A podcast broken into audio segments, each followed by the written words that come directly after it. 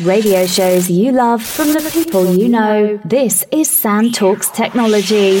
Hello, good afternoon, everyone. Welcome to Marlow FM and welcome the web. This is Sam Sethi, and I've got a brilliant guest with me today. Hello to Nicole Yershon. Hello, Sam. Hello, how are you? Um, so, what are we going to be doing today? Well, we're going to be talking about Nicole's new book, Rough Diamonds, Mm-hmm. and we're going to be understanding what Nicole does. So, let's start off with who are you and what do you do? Okay, I'm Nicole Yershon, and um, I'm a mom, and I'm an entrepreneur, and I make things happen. I have an ability to kind of cut through a lot of. You allowed to swear on here? Bullshit. No, no, no. Sorry, I won't do it again. so that's the kind of person I am. okay. um, and uh, just, just you know, getting through like everyone else. Nothing major, human, and um, but do have a capacity to uh, to make things happen, and and um, I don't know, kind, decent, loyal, trustworthy. Good. Good adjectives, I think. Yes. So, um, what I want to do is learn about what you do. So, you work for a New York collective. What is that? Well, NYC actually, it's not New York Collective. Oh, okay. Nicole Yershon Collective. I'm thinking to myself, well, NY, NY, New York. Yeah, she Yeah. works in New York. But Maybe that- that's but why. that's that's the good play, isn't it? Because my parents, bless them, gave me the initials that are the same as New York City, so that's the name of my company, NYC, the NY Collective. Okay, and what does the NY collective do? NY Collective, if you imagine there's a lot of stuff going on out there with technology and change and disruption. And um, what I do is, well, with what the company does is we bring the outside world and everything that is happening in those spaces in to organizations who are so busy with their day job they don't really know what is happening when they look above their desks. So we're there to help them in, in all manner of ways whether it be inspire days education days workshops um, going in and actually working with them on retainers and working on specific projects and implementation business transformation all of that kind of stuff. So, can you give us a good example of a case study you might have been working on recently, or Yeah, um, worked on um, worked on something recently with the London Business School and um, a large pharmaceutical company, and they London Business School will get me in to talk about the practicalities of how do you affect change within a large organisation because it's notoriously difficult. Um, and a lot of people say no, and um, I'm the kind of person that does it anyway. That was the reputation I had in, in the organisation that I worked at for um, almost 17 years. which we'll cover in a minute, which is Ogilvy. Yeah. So I will work with the pharmaceutical company and um, with people who are heavily involved in wanting to change different way, you know, the ways in which they're working currently.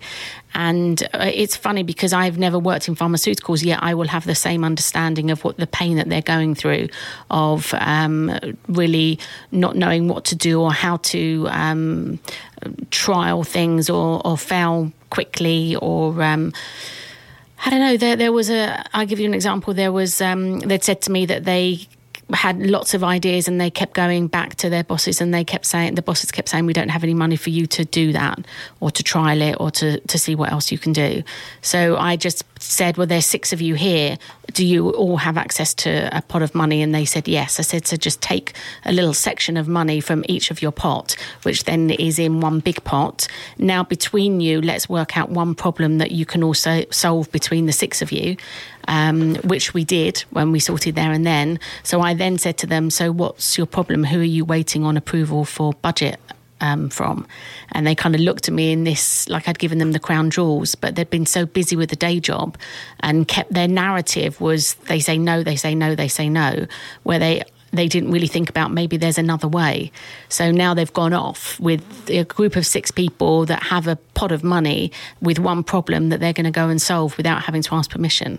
So why why do you think people, when they hit a brick wall in a corporate world, Mm. Yeah. never think, well, I can go over it, I can go under it, I Mm. can go around it? Why did why do they hit the brick wall and just stop? There's different personalities within um, organisations, and you have um, mavericks like myself, or yeah, I'm a maverick too. um, or the disruptors, or the um, you know what they you know they call us the naughty ones. A little bit like the kids in school where they're told not to ask any questions and to sit down and shut up, and I don't want to hear from you all day. But yet they're the curious ones who say, "Well, why?" and "Who says?" and "How come?" and um, we are the same within organisations. This kind of personality, this disruptive personality, is just wanting to find another way. And not everyone is like that within a company, but hopefully there are enough people within a company with those attributes entrepreneurial intrapreneurial attributes which is an entrepreneurial spirit within a very large company Yeah. and they are given um, autonomy by an enlightened CEO to go off and try new stuff and, and see if there's another way, quicker, better, stronger, faster way of doing things, particularly with technology changing all the time. I was reading, uh, oh, reading, watching a, a TED talk the other day, and they said uh, this guy was about um, how people procrastinate, and he was a pre pre procrastinator, right? so he would never procrastinate. So he did his. Uh, university theses six weeks, seven weeks, ten weeks before it was Yeah. due in. Right, I'm a procrastinator. I know it because if I, you know, I'll leave it and leave it. Um, and he was talking about people who find creative. How do they find creativeness? And sometimes it's like they do the first draft, the second draft, the third Yeah. draft, and they rip them up, and then they do the fourth draft, and that's the one that is actually the useful one. Yeah. But he said there was a really good test to tell how people are creative or on entrepreneurs or Yeah. entrepreneurs. Um, it's simple. He says people who use Google Chrome, and I went. Why just Google Chrome? And he said basically what it is is they don't take the default. So Yeah. the default on your mobile phone is Safari, or your Apple Mac is Safari, or your Windows is Internet Explorer. You have to want to find Chrome, go out and get it, Yeah. load it, and use it. And he said it's those people who do that are actually the people who don't accept the norm, the standard, Yeah. the given. And he said The so- curious ones. yeah. So he said that was a. They did a Stanford study on it, and Mm. he said that's what they found. People who change their browser, Yeah. at least they're showing an inclination toward moving that way. Mm. And and that was, you know, I was given a very specific brief when I was working in corporate world from 2000. My brief was to bring them into the 21st century. So I had a very open brief. They didn't even really know what it was they wanted me to do. So we do. should mention this is Ogilvy. Yeah. Is it Ogilvy and Mather, or just Ogilvy? Now I think it's just Ogilvy. But it was Ogilvy and Mather. Yeah. Okay. So how long ago did you join them, roughly? So I was there at two, in 2000 with a brief from the chairman at the time to bring them into the 21st century to move them from an analog world to a digital world. Okay, which is a pretty broad brief. Very. And the chairman at the time, who I'd worked with at my previous job and my previous job before that, so I'd never done a CV, but I had a reputation. If you want something done, you ask a busy person. So I started in. yeah, true. I've heard that before, but I do like it. Still. Yeah, I started in, in one particular role and um, I ended up in a totally different role just because people would just say, Oh, can you do us a favour? You need to move, we're merging with another company. Don't trust anybody else. Can you help us move into a new building? Or, like, I've never done these things before, but I get given these briefs and I. I ask the right questions and know enough people to then make those things happen. I don't necessarily need to know how to do it myself, but I know the right people to pull in. And that's a kind of a super connector role. Yeah. Um, so he brought me in. He said it's like when I went in to talk to him. He said it's like the civil service. I, I just have no idea what is is getting done. It's paper everywhere, tapes everywhere. Um, so can you know how an, uh, an, an organisation and an agency should run? How can we do things that are going to make us better and more streamlined and, and bring in digital? So where do you start? I mean, 2000, the world wasn't that flexible. I, Yeah. I mean, I just left Netscape, um, and I remember having to do a CV and, and going to see these horrible headhunters who would tell you, "Oh, anything less than three years, you're not a real serious career person." and now you look at anyone who spends more than three years in a company, you think, What's wrong with them? "Yeah, you're a stick in the mud." You know what's, Yeah. Mm. you know, I wouldn't want to hire you. You're not curious enough. You know, going back Yeah. to that. So I was the, you know, every three years, two years, three years moving. And of course, you go into these what were still, I would call corporate boxes, you know, the grey boxes.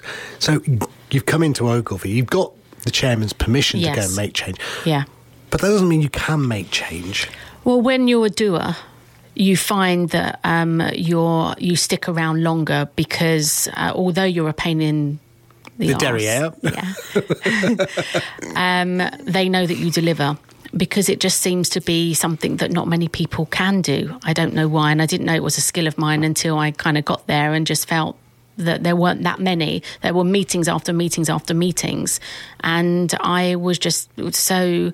I, that, that's not how I worked. I came from Gold Greenlees Trott with Dave Trott and Simons Palmer, Um, and yep. and we were all of a certain ilk. And um, when I was there, I thought everyone was like me. Out, you know, I thought that was I was normal. And then I went to a large corporate, uh, you know, two thousand people in in London office, and I just stuck out like a sore thumb because no one. Uh, was good on the doing. Right. It was lots of meetings. But is that because they all just wanted to hit their T's and meet their I's, get their monthly pay packet, get their bonuses, I think down? Then, yeah, they're not going to get sacked, are they, for um, for asking questions and saying, or why not, and who says, and how come, and there's another way, or I just met this company and they're really good, and I think we should trial them, or um, you, number one, they're not measured on on being curious, Yeah. and I think that's a really big thing. Um, you know, it was part of my job spec, so I I had permission to to be a maverick, which was amazing and very, you know, I, do take my hat off to them at that time for for being enlightened in in that respect. So I just, um, you know, because I knew how agencies ran, I was able to look at a few small things that I knew I could move from an analog to a digital world. So a workflow. Give me an sys- example. Workflow system. Okay. Finance system, digital asset management system, um, digitizing all their archive TV commercials going back to the 50s that were stored in archive in Stockwell. Yeah. They were paying God knows how much per month on storage, and I kind of got uh, young kids from Ravensbourne to digitize all of them. And then start to put them in a in a, a digital library. And then I started to do digital delivery, so get rid of tapes, get rid of couriers, and start to um, send TV commercials around the world digitally. So I would have phone calls from people saying, "Where's my tape?" And I'd say, "Well, I haven't sent it." So they'd then scream at me saying, you know, "You- you're going to make me miss my air date. And, and I would say to them, you know, go to your post house and pull it down. Saying that now seems normal. Saying it in 2000 was not a normal occurrence. Um, they wanted something physical. Okay, so you've come in, you've made changes. What was the sort of backlash? There will be a backlash. So, what Yeah. was the backlash? people. So everyone talks about technology changes. Um, that's kind of a given. It's just going to keep on improving, and you're not going to stop it.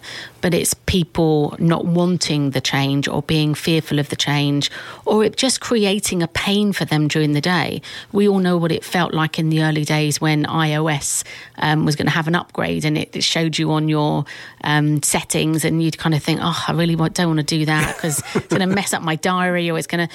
It's the same feeling of just not wanting that change. But I promise you, when you go through, when you do the kind of work that I do, it's really just three months. It's almost like I'd liken it to having a baby, and when a baby is crying when they're first born, and you kind of get the light at the end of the tunnel about th- 12 weeks, three months, when you you get a new normal Right. and you forget what it was like beforehand, and you then just carry on as if it's always been the case. Okay, so so you've come in, you've made changes. Mm. So Ogilvy Labs, how did it work? I mean, what what what, what did you do to make it work? Um, at the time when I um, so I put implemented those changes. At the time, I was very conscious that there were all these things happening around me, and I was getting really excited and was sending emails around saying, you know, there's something called Facebook. You know, you guys really need to pay attention, and and people would send me emails back saying, stop spamming us Oh God, yeah, yeah. because they, they didn't want to know Yeah. about all of these things. It, they weren't interested. It wasn't part of their day job. It wasn't um, relevant to them. But the curious ones, it was relevant to them and they loved it. So there was started to be a little movement of people where, and then I started to understand there was so much going on with social media, gaming, augmented reality, virtual reality, big data. Um, ethics, behavior change. I mean, it was it was exploding that you weren't just doing a TV and press and poster ad. And I wanted to understand what did that mean and who was doing it well? Who could I go to? What partnerships could I uh, collect and, and, and work with other people, not mm. just the usual tried and tested? So I, I founded the um, Innovation Lab. There were five around the world. And what we started to do was we started to bring the outside world in by creating a way to innovate within a large company, which we called the time semesters of learning. Okay. So our first semester of learning, so six months, very intense learning on one topic in particular. So the first ever one we did was streaming. And so for six months, I would see 10 to 15 different streaming companies every single week. Anyone that stood out at the time? There was a company called Riverdas who I really liked, and they were from Australia. Okay. Um, so I then pulled them in, and I'd found a client, Ford at the time, who were um, wanting to talk to all of their uh, teams around the world, to their staff. And I'd shown them that there's a really good way. So they were doing it in, it's tiny and pixelated, and it was buffering and time when video content wasn't on, you know, well yeah. streamed on the web, and this company could do full HD quality stream wow. on your desktop, high compression. Then. Yeah, delivered really, really quick live. So we sold it into Ford. So we didn't do a 30 second TV ad. We did a 90 second film of the Ford chairman speaking to all his staff, and it went to 22,000 desktops in 19 countries in five languages but I'd wow. got we'd got the TV department to do it. So I'd said to the TV department, "We're going to be doing a, a live stream," and they said, "Well, that's not our job. We do TV." And I said, "Not anymore." so we would then work with them to implement the the stream and it's very frightening because we'd never done it before they'd never done it before the company were very small it was a small startup it was giving them a case study and it went brilliantly because we put trust in that company to deliver upon something that was new and innovative and not been done. So once we'd done it once, it meant it was a new product offering that you could then offer over and over again. So therefore, Ogilvy were not then always going to offer TV and print, but we could now offer streaming or gaming or mobile, whatever the semester was. We then had a mechanism to see who was out there, attach it to business, implement it, um, so you would have a, a, case study, and then at the end of the semester, we'd have a lab day for about 500 people, and clients would attend, and, and um, agency people would as- attend, and then we'd wrap it all up. So over the years, we probably did, um, I know, 15 years worth of um, semesters of learning twice a year across everything. And were they all published reports at the end of it? Yes. Well, they, there was always a case study right. that was actually physically done, which would give the startup or the company that we were using a case study of them working with a client, an Ogilvy client, and also Ogilvy, and then they could put that. That's gold dust. Oh yeah, because then they could then if they were going to VCs or investors, they could show their product working. Yeah. Did you get people pitching you then? All the time. Right. Yeah, that was part of my seeing ten to fifteen different companies every single week. So you said, you said to me we were having lunch at the, the Complete Angler, which is lovely. Lovely. Um, you enjoyed that, did yes. you? Good. Yeah, on the river. Um, we, you were talking about the fact that you, you saw Waze very yeah. early on. Yeah. And did you you got it instantly? Oh God, yeah. I went. Um, it was a delegation trip uh, with the culture minister at the time. I think Ed Vaizey, uh, with the British Embassy and the Israeli Embassy, and they were taking people over there. To, we must have seen over the course of about three days, fifty or so companies pitching to us, and they were incredible. And one of the companies pitching there was Face.com, which was the facial recognition. This, I mean, again, I'm maybe going back about six or seven years. Yeah five or six years, something like that. And then Waze was another one. And I remember going back to Ogilvy and saying to the Ford, the guy that ran Ford, and saying, "I've seen this thing, this company called Waze, and you really need to, we need to put it in front of the Ford, um, uh, the people at Ford." And he said, "Why would I want to do that?" which was a really good learning for me, start to be a good learning for me that within marketing of those kind of companies, they didn't understand a bit a bigger business picture as to where Waze could fit into manufacturing and in their cars, and um, and Ford would then have a, uh, something that was more relevant than than GPS. Uh, it, it, just didn't even occur to these people. No, I mean they were they, they were creating engines and boxes, and now I've just bought in um, in the process of buying the brand new Evoque. Yeah, and it, it's more the salesman is pitching it to me because of the technology in the Yeah. car. Nothing to do with the car at all. Yeah.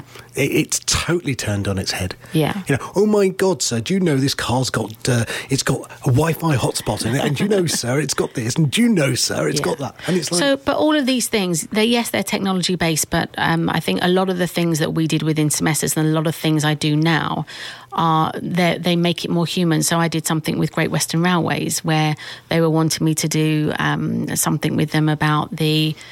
Uh, they asked me what the future of ticketing was, and we were going to do a session. And I said, I said to them, I don't, "That's not the right um, thing that you should be concentrating on. So they didn't really want to listen to me. So I got to the workshops and I took someone with me, a guy called Paul Tamala, who's unbelievable with all things um, payments, has been for, I don't know, 20, 30 years. And we turned up at the at the workshop for the client and we said, You think that we're going to be doing the future of ticketing? We're not. We're doing the future of payments because no one cares about a ticket. So I'm still at that kind of disruptive stage where I'll do what's the right thing and not necessarily what it is that someone says that they should be doing. So, okay, so um, I imagine if you ever met Henry Ford, that would have been funny. Because, I mean, his famous one is if I'd asked people what they wanted, it would have been a faster horse. Yes. So, you know, fundamentally, that's the same example. Yeah, You know, Steve Jobs was the same. There's a, it's it's that innate thinking within an entrepreneurial person of how can I use it, not what does what's the tech. Yeah, exactly. Um, I think his story, Steve Jobs' story about how he came up with the the original um, iPod, was watching his daughter carrying loads of CDs and going, "Why can't we just put those all into a portable Yeah. device and that you can carry?" And everyone looked at him. There was no way that the hard drives could carry it, and how'd you get the music licenses and all Yeah. those things?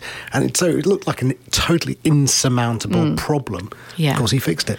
Well, that's how I went through the semesters because each time we had to do something, we would look at it as if it because it's never been done, whether it be 3D printed food or or augmented reality that we did with IBM that um, that was an overlay on the phone that you could see it was at Wimbledon you could see strawberries for sale over there big queue at the ladies loo over there. And uh, the whole thing at the beginning was that it was put onto Google Android and we made the measure of success all about the PR as to what it could do for people. People couldn't actually make the technology work in, in for that particular Wimbledon Right. but then the next year, and we put it onto iOS and to iPhone, and we did a deal with the BBC. So therefore, for Wimbledon for two weeks, you had this overlay, this augmented reality overlay overlay on your phone.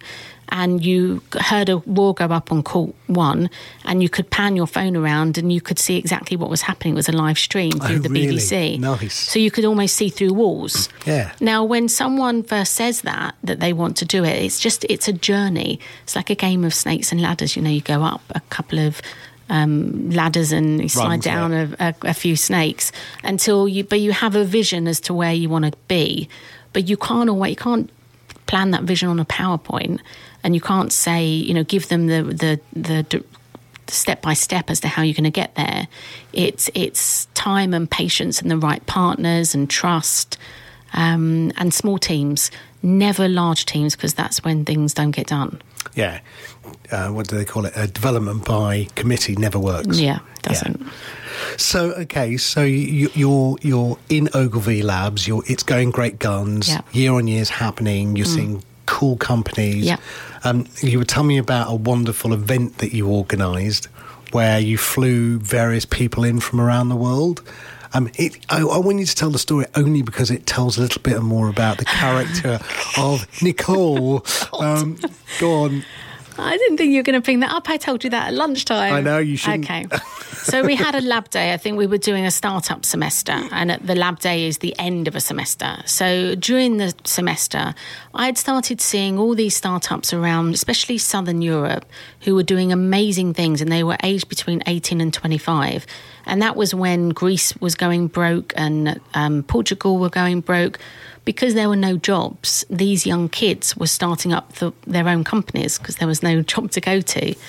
So there were some beautiful um, startups that were um, emerging, and in Moscow as well, Skolkovo. So I started within the semester at the beginning of the six months, started looking around all of these different countries and, and things that were coming out of that space. And on the lab day, I thought I'm going to ask someone from Moscow to come over, someone from um, from Venice and Italy, a, a, guy Maurizio who runs H Farm, someone from Better E, guy that runs um, Better E in Lisbon, and these are all startup accelerator and incubator labs.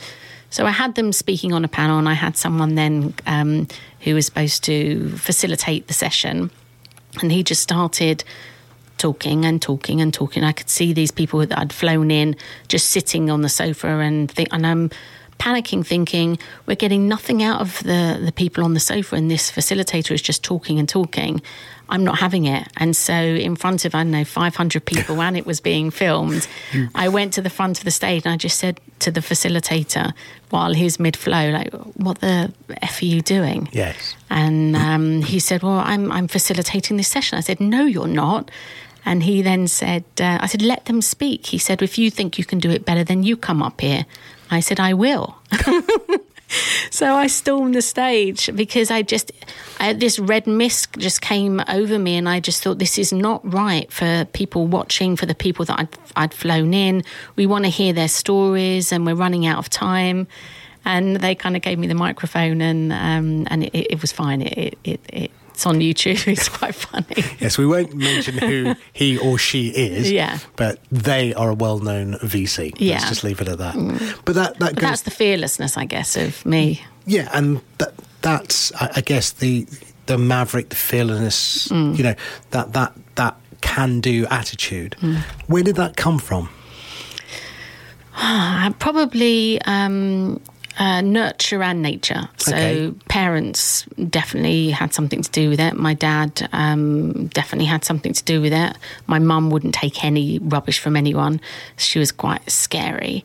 Um, but also Dave Trott was was a, a, a, everyone feared him at Gold Green Trott. Let, us talk about Dave, and then we'll come back to your parents. So, mm. who is Dave Trott, and how do you know him? Um, he was my first boss when I was 19, okay. and he ran he ran actually three agencies with his name on: Gold Greenlees Trott, um, Bainsfair Sharkey Trott, Walsh Trott. And he's now written, I think he's on his fourth book, which is brilliant. I must. Nothing to do with Del Boy and Trotters. No. No, that's fine. Although he is an East End boy. He's an East End good boy, yeah. lad. Okay. Um, and he's uh, schooled in New York, I think, at, at Pratt um, Institute, and so he was just there was there's just no one like him. He's very straight talking. His books are amazing. You must definitely read them. His latest one, Creative Blindness, is, is out, and it's such a brilliant read. And his blog posts. He's a very inspiring guy, and to work for, everyone was really scared of him because um, I ran his traffic department a little bit like a football team. So we got so. Sorry, explain what's a traffic department? Traffic is because most people are going to be thinking, hmm, what? Traffic lights, no, roads. So what's a traffic progress department? control? Okay, within a large agency, so makes things happen on time, doesn't go over budget, the right people see it. Um, and you were nineteen. 20 when I was okay. running it, yeah. 20. Still very young. It was. And everyone was scared of him. And uh, whatever Dave said went. And we'd have these traffic meetings every week, and people would be really scared as to turning up and saying that something hadn't been approved. And um, I guess I was never scared because I was his mouthpiece, right. I guess, and we ran the creative department like a well-oiled machine. It was it was like a football team. So if you were in the goal, don't come out and try and score like a forward. So everyone had to take responsibility for their actions. And that's pretty much how I work now. So I did a job recently with um, with a law with an FMCG. Uh, I, I, can't really talk about much about the job, but and they and I, but I never actually met them until the day of of when this huge workshop happened because it was just four people on the team, to his side, to my side. We did everything on Slack or WhatsApp or whatever. We took uh, responsibilities for everything we needed to get done on a certain day and a certain time. We never missed uh, a, a call each week to make sure that everything was moving forward. And the first time he met me was on the day of the event that it was happening with 60 of his global supply teams um, that were coming over um, from London from all different countries. And um, and I literally had to take a photograph of myself and send it to him and saying, "This is what I look like." But it just shows you the power of getting stuff done, Yeah. and taking responsibility. So, so you're very young. You're you're in an eighties. We called it the analog world earlier. Yeah. Um, there's a wonderful story. Let, us talk a little bit about your book, and we're going to come back onto how that book came. But one of the stories in your book I love is is going to Dave's boss and not accepting no. Can you tell us a little bit about that?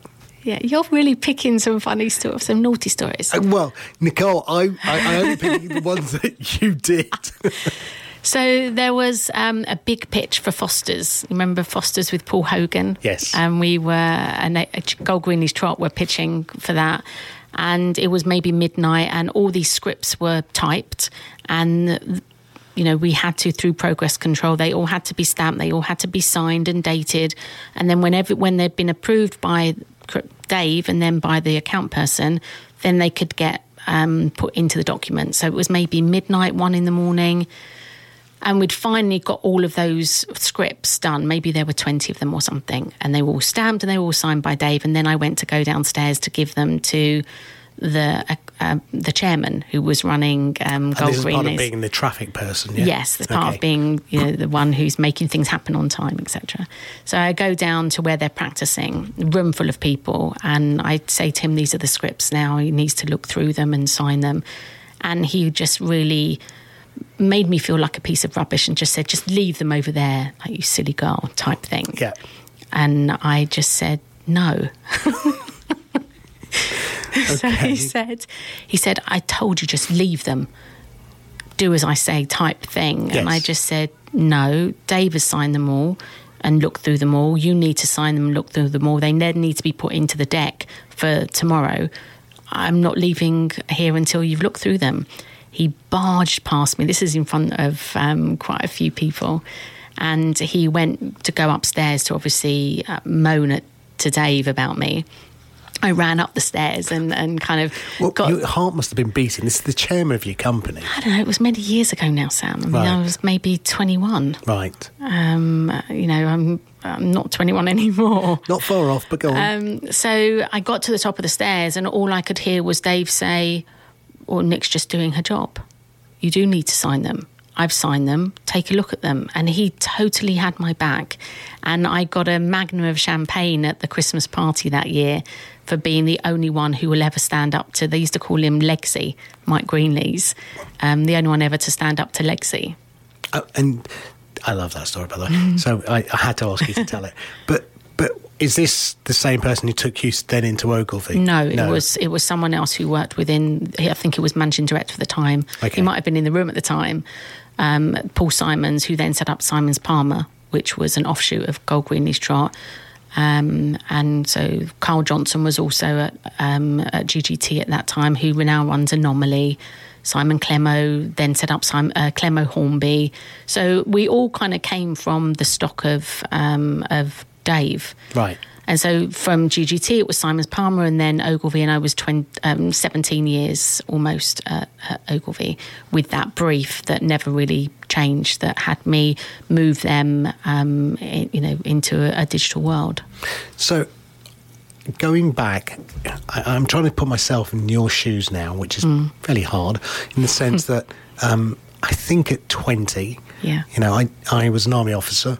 Um, command and control was fairly strong. Yeah. Um, and me going up to a, last a second. yeah, me going up to a general and going, nah, I don't really fancy Yeah. going over the top today, or or just saying no to him. Yeah. You know, if he'd told me to go out, it would be three bags full and march myself the other way. Yeah. Um, but where did you get that core strength? Was that your mum and dad, or was that something else that gives you it? Where do you think you get that from?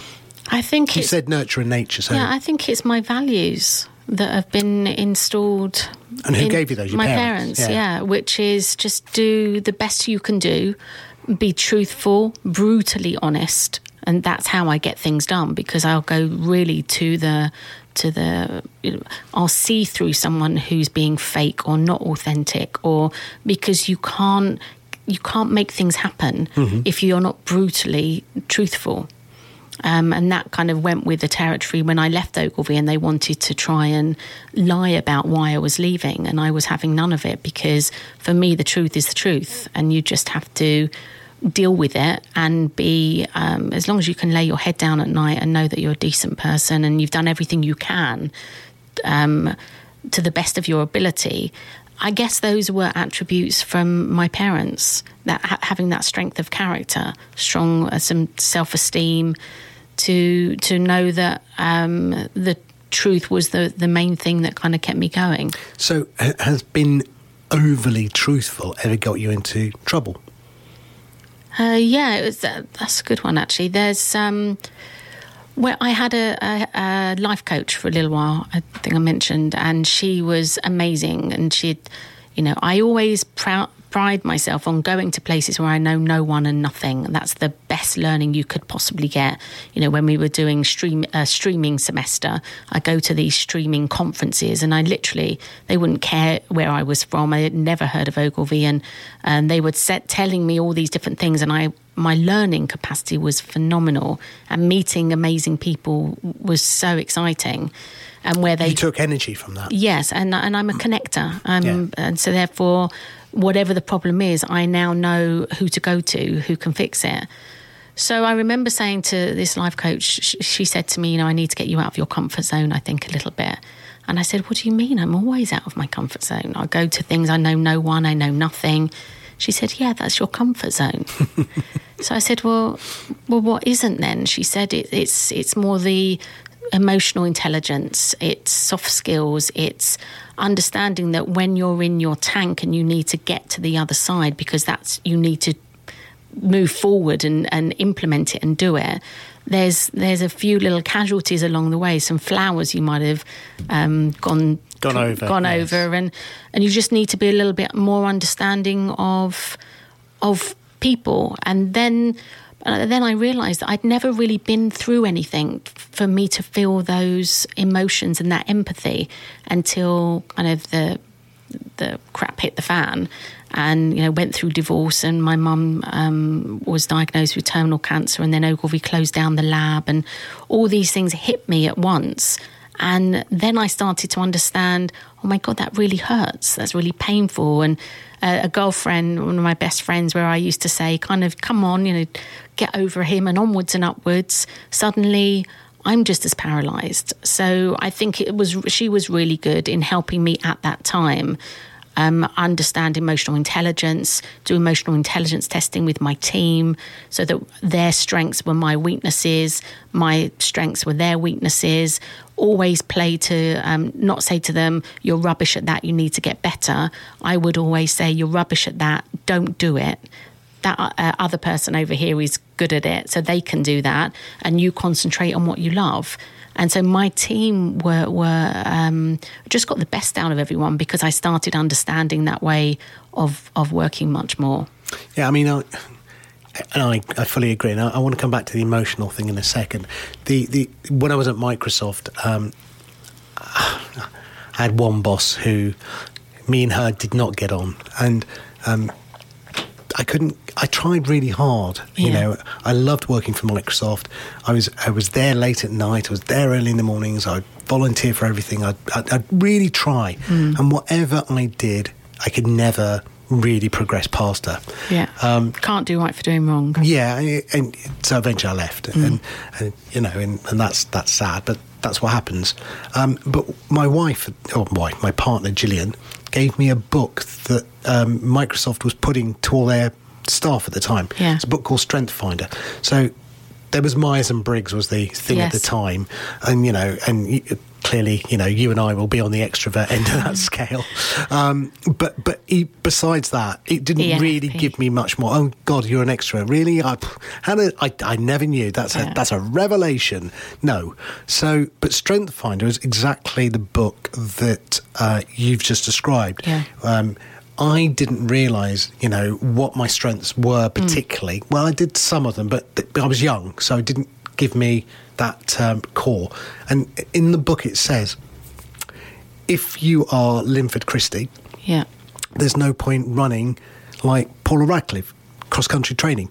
Don't try and make Linford Christie a better cross country runner, and don't make Paula Radcliffe a better Yeah. 100 metre sprinter. Focus on what you're good at. And it, it was great. And at that moment, I had an epiphany. It was like, okay, I'm not good at these 10 other things. So I'm, I'm a pretty bad finisher, right? I'm a great starter. Yeah. Uh, I, I charge in, make change. I'm louder than life, and I, I, I that's what I love doing. You Yeah. know, coming in, drop me in the middle, off I go. Yeah.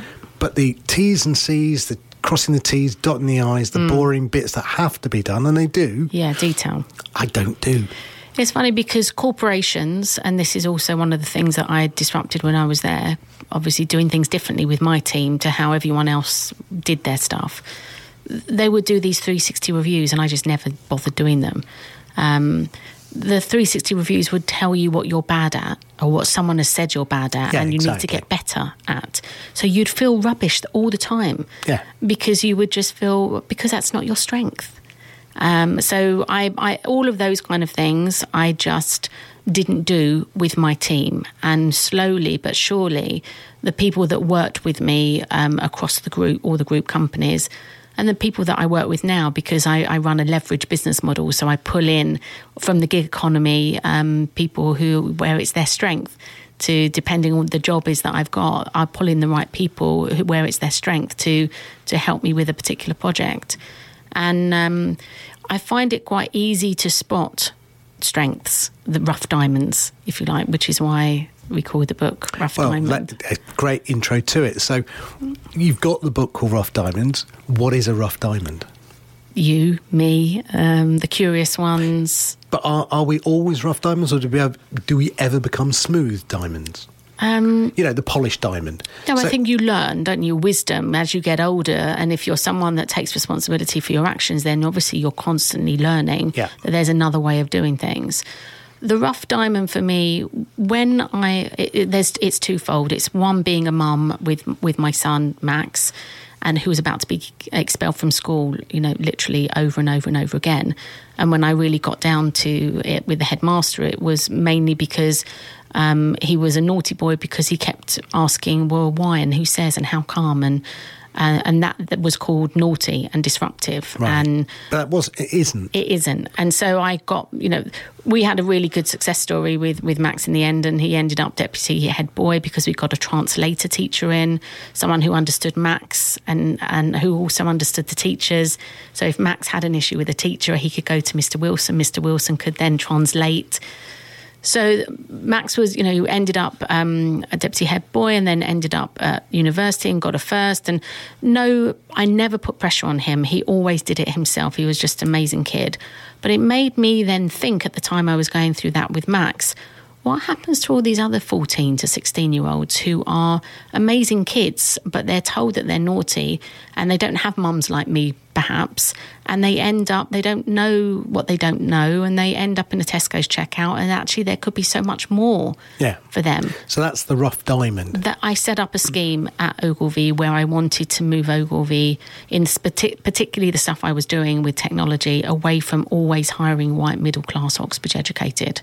Okay. I wanted a diversity, not just in colour, but in thinking. Um, and the rawness of maybe the mother's a single parent, maybe uh, there's an alcoholic, maybe all these maybes. I wanted the survivors who were still amazing, who thought differently, um, to come into that But environment. why? W- w- What did you think you were going to gain? Because uh, I, I was interviewing um, Jeremy Waits yesterday, Yeah. who's the IBM AI specialist and works on Watson.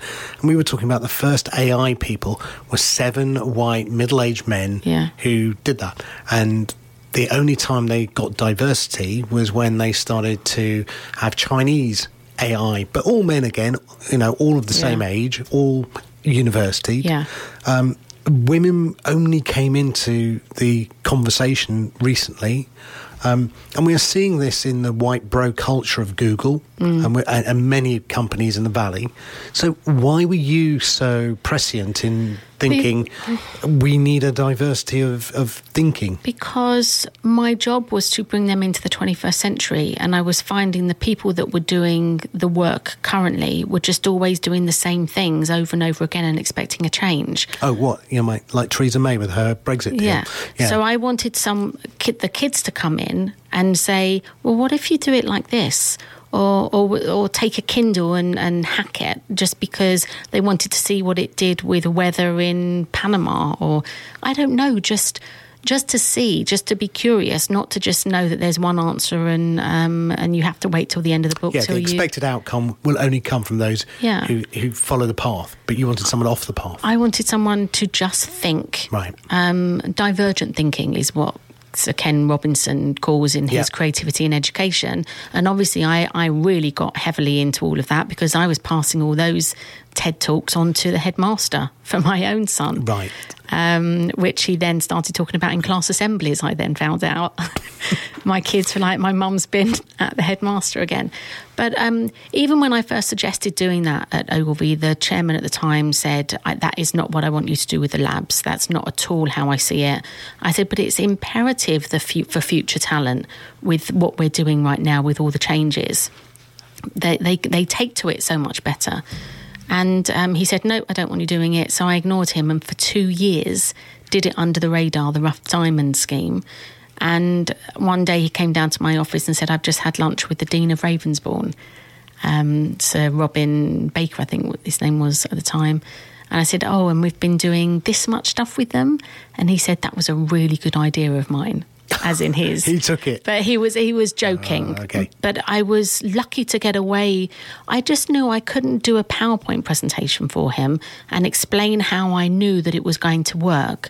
But oh my God, we had some incredible kids that come through there. And also, just by having them in, say, the 14 year olds for a week before they went onto the program, um, one of them, um, she was really down. We'd take, we'd take them out for lunch and I'd be able to say, you know, what is it that's on your mind? And she said, I'm really frightened. Um, I'm upset that my mum's upset and my teachers because I'm failing English. Turns out the girl is, um, um, she's come from the Congo and she's fluent in five languages Congolese, Spanish, French, English. So I'm like, oh my God, you're a genius. But she didn't realize that because she's marked on just English. Right. So um, it's good to be able to give a, them a little bit of, um, you know, infusion of you're amazing, and by not being tested, Right. by just being human and opening up in conversation. Now, the labs itself and the Yeah. Rough Diamond program, do you think every company should be doing this? Having a dedicated person within the company whose job is to go and find people to bring in who are diverse, to be curious on the outside. Yeah, I mean, But whose you- job is it? Well, you have that a lot with there's companies when they do. I know Daljit Singh before his company was bought by WPP. Um, can't- Digit, I think it was called.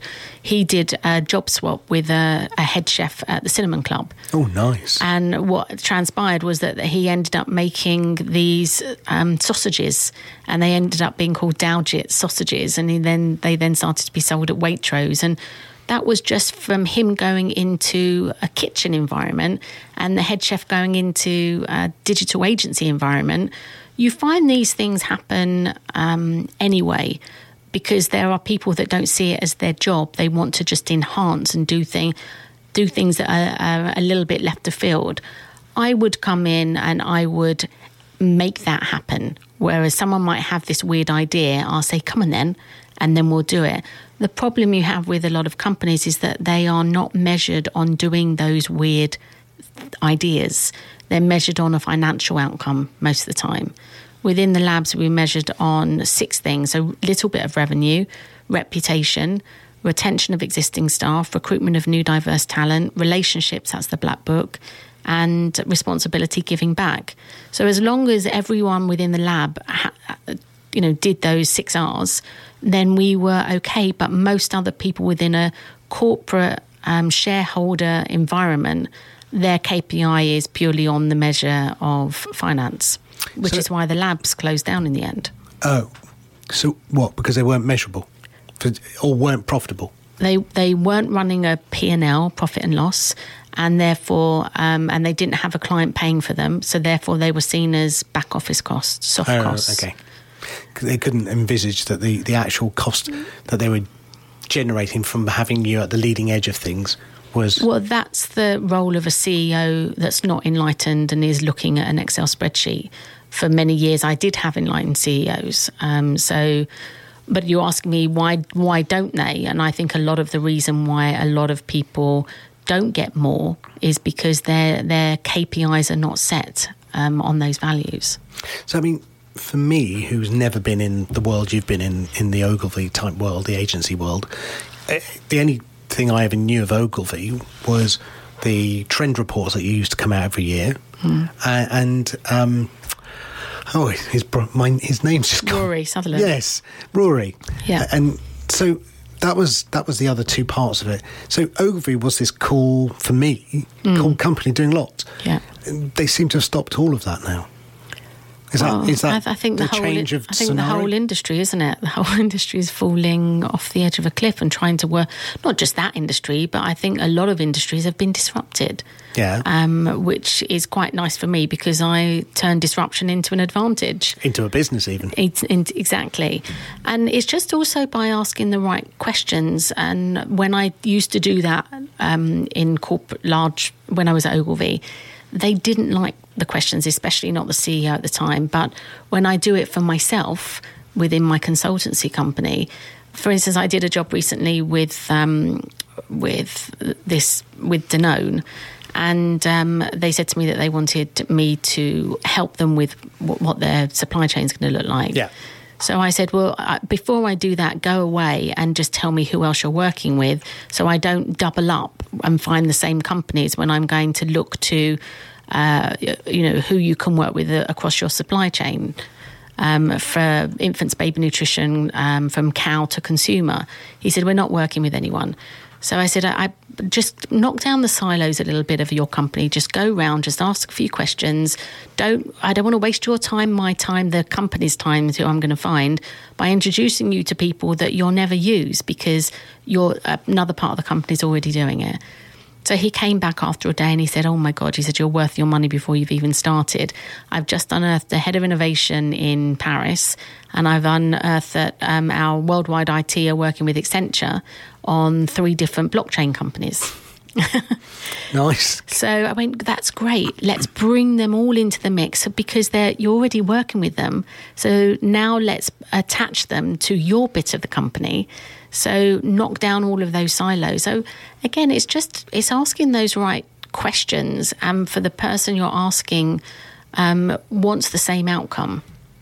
We're going to play one track before the news. Okay. This is Sade. Why Sade? I love Sade. She's um, mellow, cool. I, I don't feel that her music is dated. I do as well. I think she's great. And this one is Smooth Operator. Yay. Rough Diamond, Smooth Operator. We'll be going up to the news very shortly, and after that, we're going to find out why you wrote a book. Okay.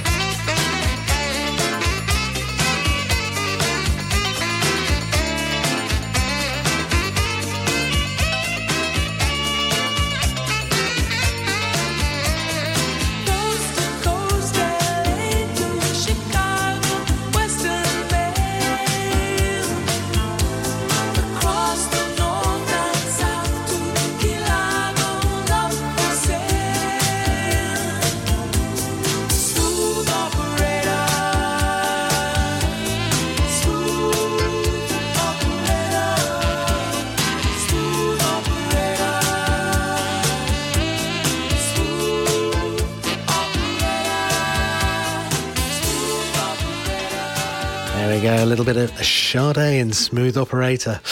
So, we've been learning a little bit about you, Nicole, about you being a disruptor and, and making change happen, really, uh, and through your career, all the way to what you're doing now. Um, the book, when did you start writing the book? So um, the book came about. The book came about. Let me put your mic up. God, it's amateur hour over this end of the mic. Yes. Um, the book came about. Um, it's not, you know, when people say, "Oh, you must have always wanted to write a book." No, I didn't. It wasn't even something that I I thought about. It was. Um, I came.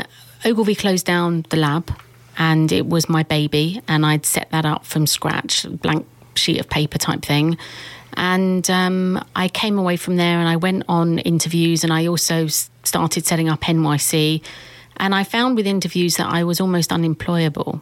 Well, we're going to find out why you did the book. To ask Sam a technology question or give him feedback, please join our Facebook group, Sam Talks Technology, and leave a comment. Don't forget to tell your friends. Hello, Nicole again. Hello, Welcome Sam. back. I love that first hour. Um, we're going to find out. We were teasing out a little bit why you wrote a book because you know most people don't write books. Hmm. Um, what led you to write a book? So I was jobless, um, and I were um, my mum had been diagnosed with terminal cancer, Ah, okay. and I um, had just taken over the mortgage on the house from um, my ex husband, and so it was a, a horrible time. And I just thought it would be good for me to just get away to go somewhere I know no, no one I know nothing. And I went to something called Summit at Sea, um, which is where you're put onto this boat with 3,000 other people off the coast of Miami, international waters, no Wi Fi. Um, it's like Davos meets Burning Man meets um, TED Wow. talks And it still goes on today. not on a boat. It goes on in LA and also Powder Mountain. It's called the it's called Summit. the Okay. Summit. And so this, I mean, it was the most phenomenal speakers and, and environment. And anyway, um, I'm in this jacuzzi on this boat with a few people.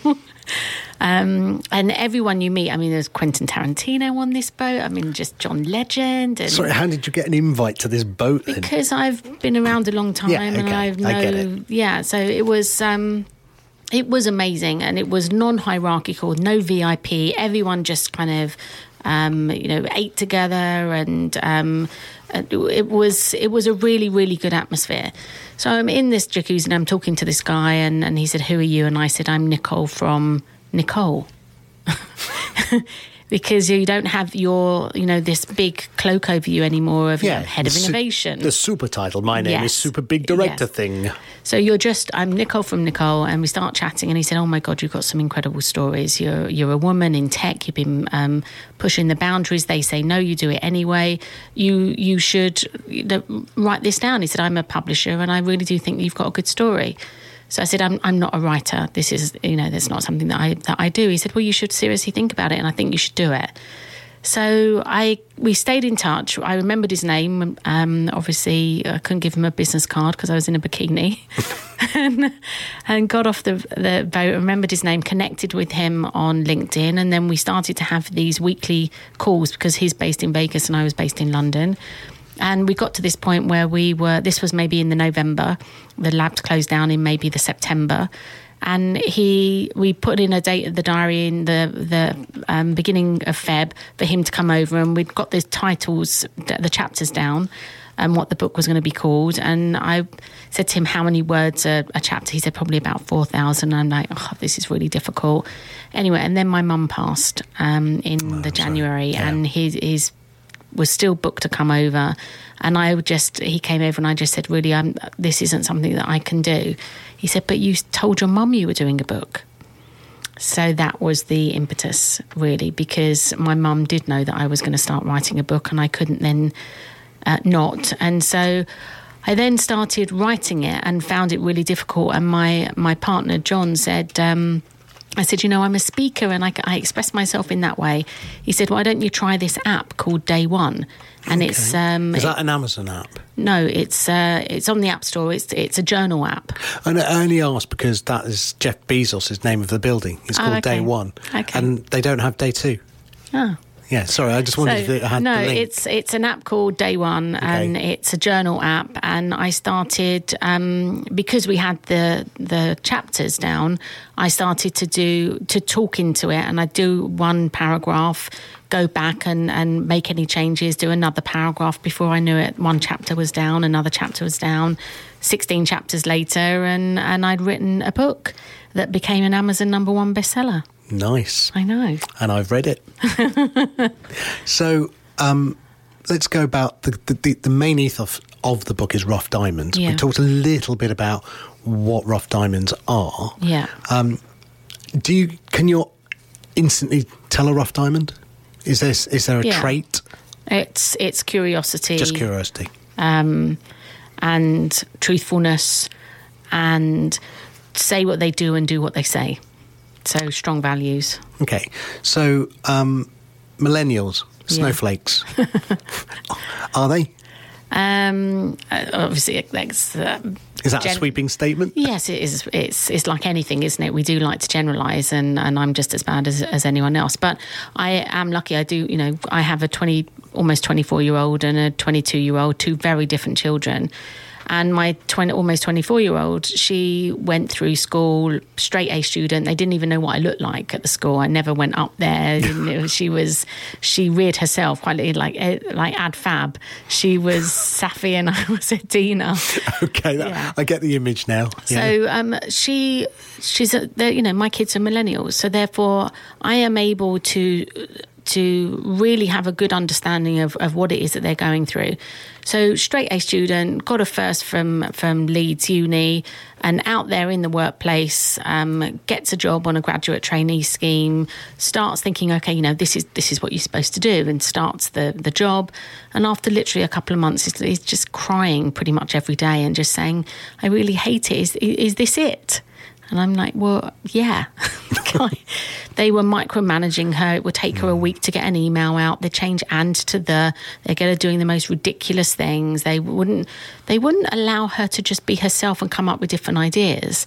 The tube journey was unbearable. It wasn't nine till five. It was really seven till ten. Yeah. Um, and she'd then have a Saturday and Sunday, and then it would be going round again to the following week.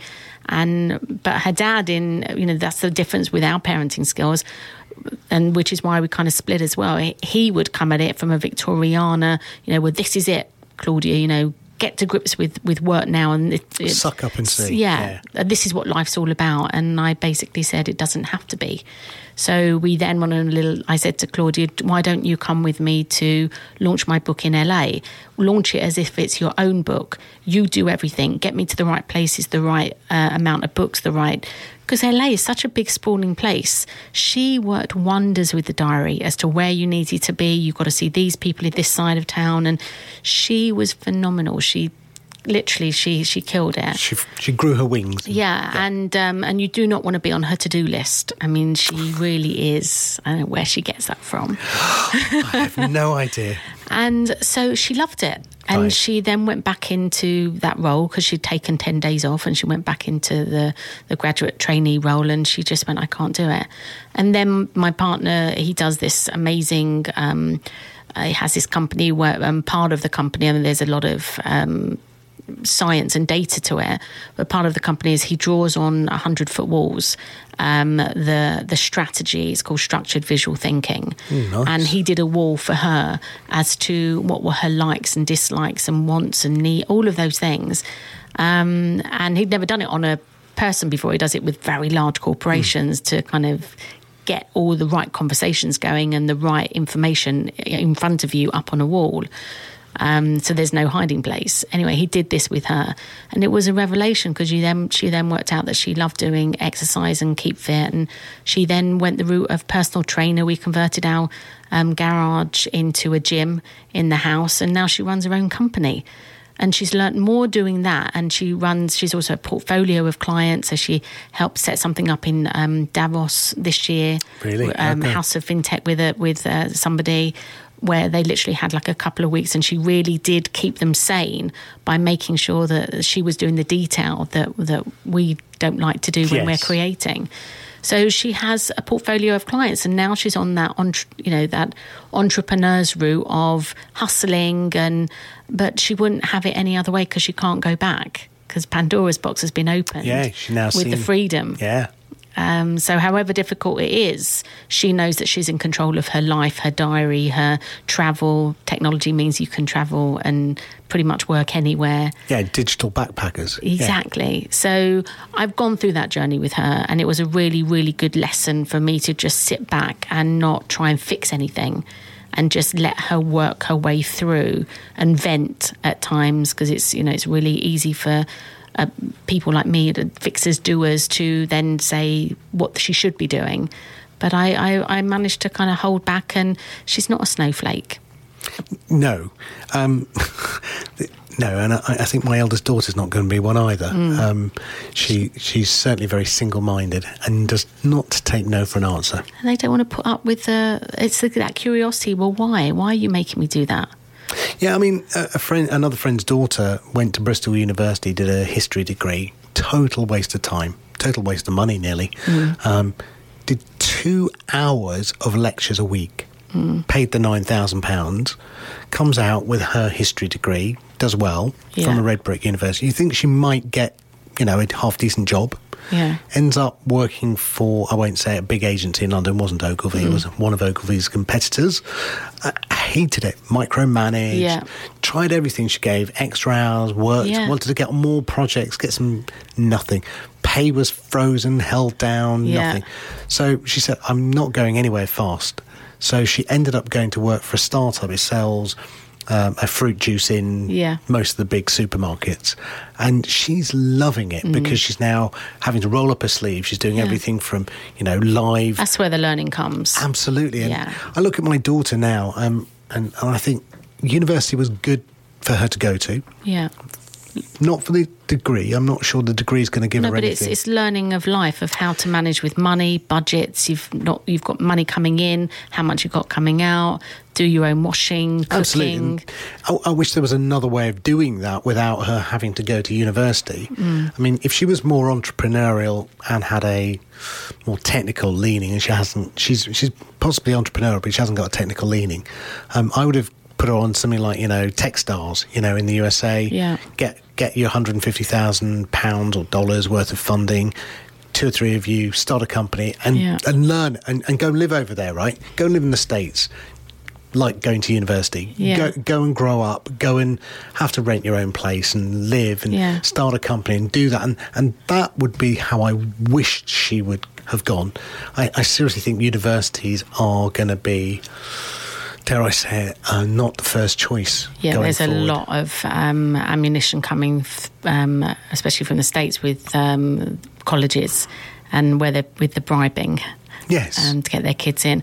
I think no, everyone is different. Everyone um, wants to do what right by their kids, but I think their kids are very wise. They're not snowflakes, and they know what they want, and they know what they don't want, and they know how they want to feel, and. Um, they don't necessarily want to buy, you know, when you say, you know, you're going to get married, you're going to get a mortgage and you need to have a kid. And they, they're not really that bothered by following those rules that have been imprinted on onto, say, the generations before. Yeah. So they're going to do things how they want to do things, which isn't always in how you did things. You just got to be open minded, open hearted for them to live the life they want to live. So, what do you see as the future of work then? Um, I think gig economy is really exciting because it allows for people to connect up and fix any kind of problem that you could possibly have. There's nothing that can't be solved where you can't know someone who knows someone to make something happen. And they're in charge of their own destiny. They can. They don't have to have an office. They don't have to um, employ loads of people and have to worry about all of the things that you worry about as you climb that ladder. Uh, I never had those kind of wants to climb a corporate ladder and be on a board, or I could, frankly, couldn't think of anything worse. And I do question uh, when I go to, like she says, I spoke at recently, and one of the questions was, how can they get up that ladder more quickly? And I said, well, why would you want to?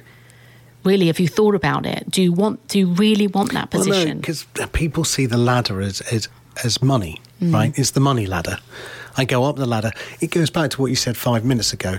You know, you were Nicole from Nicole on the boat, right? You weren't Nicole Yeah. from Ogilvy, Yeah. director of the Innovation Lab. You Yeah. know, that gives you. I, I've gone to so many events where I, you know, I was I was Netscape's European Marketing Product Manager or Gateway's e-commerce director. You know, and I could have said absolutely anything, and people just listen. Hmm. Then you walk in. Hi, I'm Sam from, as you say, Sam nowhere.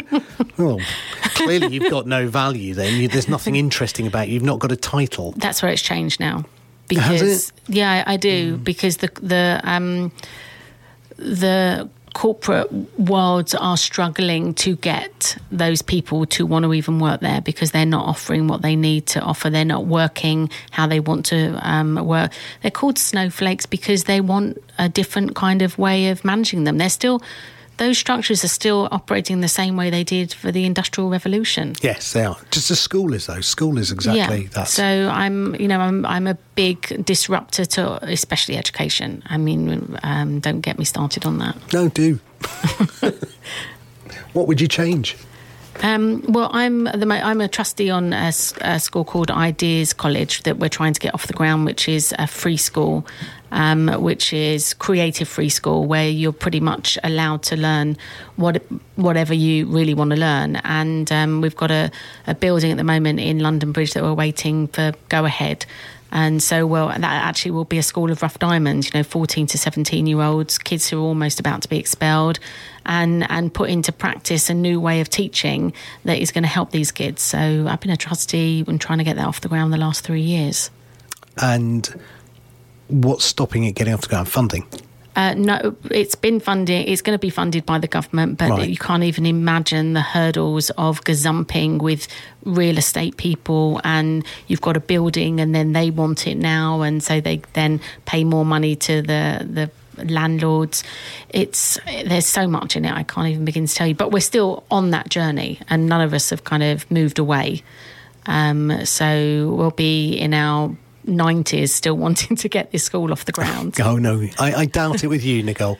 I Well, somehow. look at the, the hassle that is going on at the moment with, with the country. I mean, uh, if- Shh, you said you weren't going to talk Okay. about it. but that's just a little example as to the bureaucracy that you're having in this world and why so many people are, are pushing back on it. Okay, so we're fast running out of time. I want to cover a, a few more topics with you. Hmm. So we've talked about your can-do attitude. We've talked about disrupting. We've talked about innovation labs. We've talked about rough diamonds, um, and the, the element you talked about was also diversity. Yeah, Women in companies. yeah. Um, I'm going to say something slightly controversial. I'm not sure I believe it, but I've got to say it just to see what the reaction is. Uh, are we seeing tick boxes on boards? My wife, and I'll, I'll, I'll, précis this, my wife is on six different uh, PLC boards. Um, and she comes back some days and just wants to pull her hair out because it's white men, accountants, city financiers who are non execs, NEDs as they're called. And basically, she says it's an old boys' club still. And she goes in there, and I said to her, to be honest with you, you're probably just the tick box they had to go through. Yeah.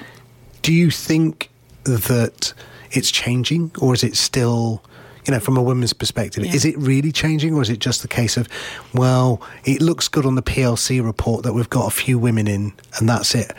You know, h- how's it changing? Um, it's changing slowly. Yeah.